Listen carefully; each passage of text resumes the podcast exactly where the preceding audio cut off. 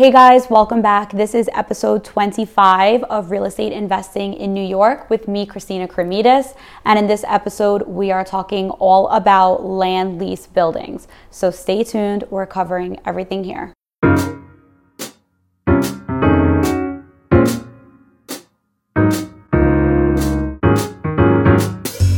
Welcome back, guys. Thank you so much for being here for another episode of Real Estate Investing in New York. I know that a ton of people are interested in understanding this topic of land lease buildings in New York City, and I'm going to be explaining the entire thing on this episode, as well as the financial implications that land lease buildings have, and everything that you need to know to decide if a land lease building is right for you. Quickly, a reminder to make sure that you are subscribed to my channel. Whether you're listening on the podcast or on the YouTube channel, please make sure that you're a subscriber. This helps the apps to realize that you are enjoying this content. It will show the content to more people. And the whole goal is to reach as many people as possible with this free real estate investing information. So, land lease buildings in New York City, they are definitely a little bit complicated, something that purchasers are always asking about. Land lease buildings, as the name suggests, are buildings that lease the land that they sit on. This may be a surprise because most of the people that live in New York City are leasing their apartments, but it's very, very, very rare for a building to be leasing its land. Most residential buildings in New York City own the land that they sit on, and the building has what's called an underlying mortgage. When that's the case, as is the case when you have a mortgage, you make mortgage payments every single month for the duration of your mortgage. And at the end of your mortgage, you own your property and your mortgage payments stay the same for the entire length of your mortgage. That's the case with most of the residential buildings in New York City. They own the land that they sit on, they have underlying mortgages, which they are paying off regularly. And at the end of that mortgage, they own the land. And this is considered a very stable situation for a residential building. When it comes to land lease buildings, there are actually probably fewer than 100 land lease buildings in all of the city, which is very rare. And these buildings do not have underlying mortgages. These buildings are renting the land that they sit on. These buildings have leases for the land that they sit on. So these buildings are making lease payments to whoever the landowner is. And because of that, usually the maintenance in these buildings is higher than the average in the area. And instead of property tax being part of the maintenance payment that you're paying, in most regular buildings, part of your maintenance payment is property taxes. Since these land lease buildings do not own the land that they sit on, they do not have property tax payments that they're paying. They're paying a lease. So, because of that, if you're in a co op building that's a land lease building, you're likely going to have a smaller amount of that maintenance that you're able to write off during tax season. Usually, you're able to write off the full amount of your maintenance that is the property taxes, up to, of course, the caps, which have recently been changed coming down from the tax laws, which is an accounting conversation. But yeah, when you're in a land lease building and you're paying maintenance, you're actually not paying property tax. So, it does affect what you can write off. But really, that's kind of like the least important thing that you need to know about land lease buildings. Really, what you want to know about land lease buildings is the greater implications that it does have on you financially that you could run into that would significantly impact you when the lease for this land lease building does expire. So, when these leases are negotiated for residential buildings, especially sizable ones, these leases are often very long. So, unlike a residential lease that you or I might sign that's like for a year or two, these buildings are signing leases that are between 50 and 100 years long.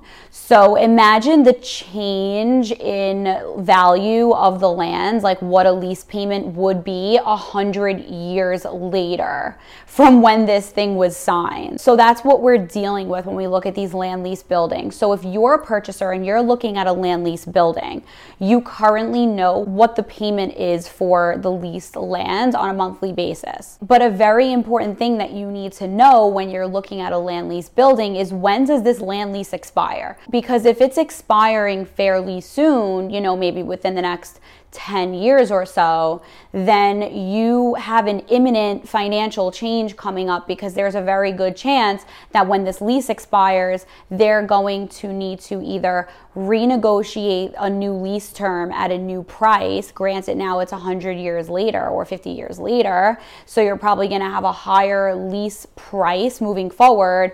Or the other option is that the building could try to purchase the land that it sits on.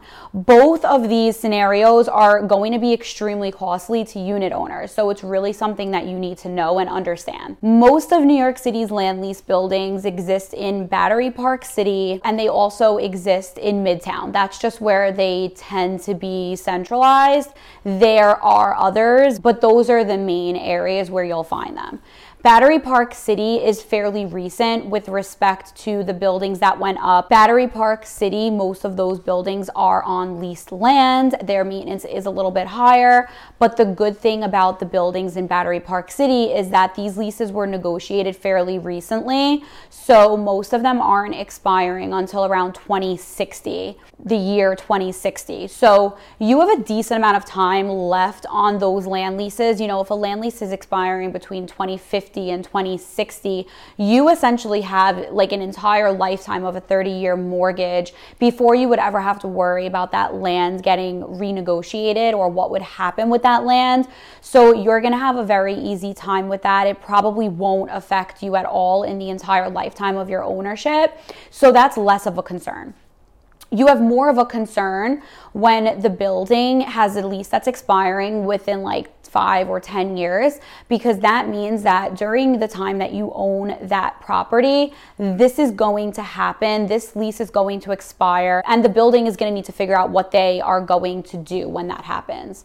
So there are two options, like I mentioned earlier. The building can renew their lease and try to negotiate a desirable price for the lease moving forward, which most likely is going to be more expensive than what it is today. So you know that you have a jump in maintenance coming up at the bare minimum. The other option that could occur, which is kind of better for the building in the long run, but not for unit owners in the short term, is they would want to try to purchase the land that the building building sits on. This land is expensive, as you could probably assume, given that the price of an apartment is at least a million dollars usually. Imagine what a couple of hundred unit buildings, land, like all that area is going to cost. It's going to be a lot of money. We're talking like hundreds of millions of dollars. Usually within like five years or a little bit more um, prior to this expiration happening, the building is going to start making very public information available to unit owners, letting them know like where their negotiations are headed, what they think they're going to be trying to do, and try to give people as much of a heads up as possible as far as what their financial obligations are going to be to make this happen. Because if the building wants to purchase the land, it's going to be up to the unit owners to come up with the money. That's the crazy thing. So if the building decides to purchase the land, what very often will happen is that they will assess unit owners, which an assessment means it's an additional payment in addition to maintenance that unit owners are obligated to pay. These assessments that come in when a building is trying to purchase the land that it sits on could be as high as like half a million dollars or more it's really expensive. It's like buying an apartment like in cash at that point. And obviously most unit owners are not able to do that, right? So what is the option? They have to sell their apartment. So what you see in these land lease buildings is that you have a lot of apartments for sale, especially when they're coming up around that 10-year point where they are going to need to figure this out at the expiration date of the lease you see a lot of apartments in the building available for sale and they are being offered at dirt cheap pricing. So if you see a nice apartment available at like 100 East 57th Street, for example, listed for $300,000 and it's like a beautiful two bedroom apartment, yeah, when you get into the due diligence information on that building, you are going to find that you likely have an imminent assessment coming up because the building is trying to purchase its land. And that assessment could be 500K, it could be a million dollars. It's usually comparative to the size of the apartment within the building, same how maintenance will be more expensive for more desirable units. It's kind of the same way that they would go about assessing unit owners. But yeah, it's going to be extremely costly. Which brings us to the mortgage approval process for a land lease building. It's really not easy if your expiration is happening soon.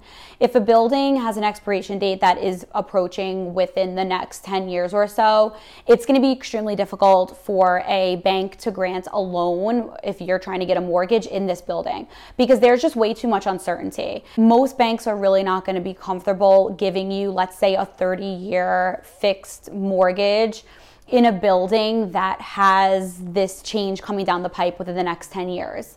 It's just not reasonable. And the amount of risk that the bank would be taking on with the understanding that you may have costs coming up that they don't know if you can afford, it's going to be very tough to get a bank to approve a building that's in this situation. So, what you do see is that the apartments are going for dirt cheap. And usually, the people who are buying those apartments are buying them all cash with the understanding that they are also going to have to pay these assessments that are coming up. So these people who are buying these apartments have a lot of cash on hand, honestly. And that's really the ideal buyer for those types of apartments. Now, I mentioned earlier Battery Park City does have a lot of land lease buildings, and those purchase transactions are done very much like regular purchase transactions because the expiration date is so far out. The expiration date is usually at least 30 years away. Because of that, the bank does not have a problem with it at all. The bank's not concerned. So those are very, very easy. And it's like you wouldn't even notice that you're in a land lease building, aside from the fact that your maintenance might be a little bit higher than, you know, a comparable unit that's not a land lease building. So that's pretty much it. I'm surprised that that only took like 15 minutes to discuss because it is kind of complicated and I thought that it was going to take a little longer to explain, but I'm trying to think if I forgot anything. If any agents are listening or watching and want to add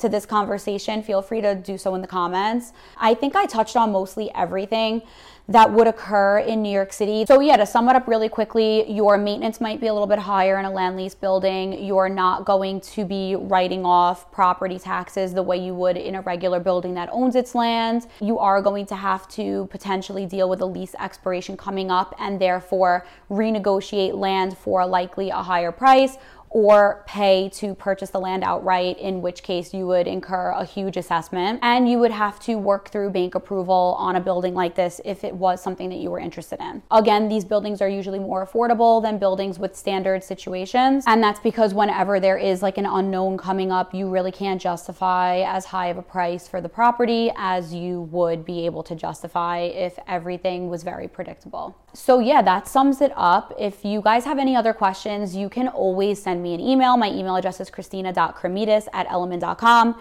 You should also follow me on Instagram. That's a good way to get to know each other a little bit better. You can see my day to day, and I also run weekly giveaways on my Instagram page. And if you got any value out of this episode at all whatsoever, please do subscribe to the channel and give this episode a thumbs up. It's greatly appreciated. Leave me a review if you're listening on the podcast. Anything that you can do to show the podcast players or to show YouTube that this content is valuable is immensely appreciated. It will help the content be shown to more people, and that's, of course, the goal here. It's been very cool to see that we've been building a community here of people who are setting themselves up for a future of financial success by making intelligent real estate investment decisions today. Stay tuned for the next episode. I'm going to continue answering the questions that you send me. I have been posting question boxes on my Instagram, so if you head over there, you'll have the opportunity to reply to my stories and send in your questions as well. And the next few videos here will be dedicated to answering your questions. Thank you guys so much again and see you soon.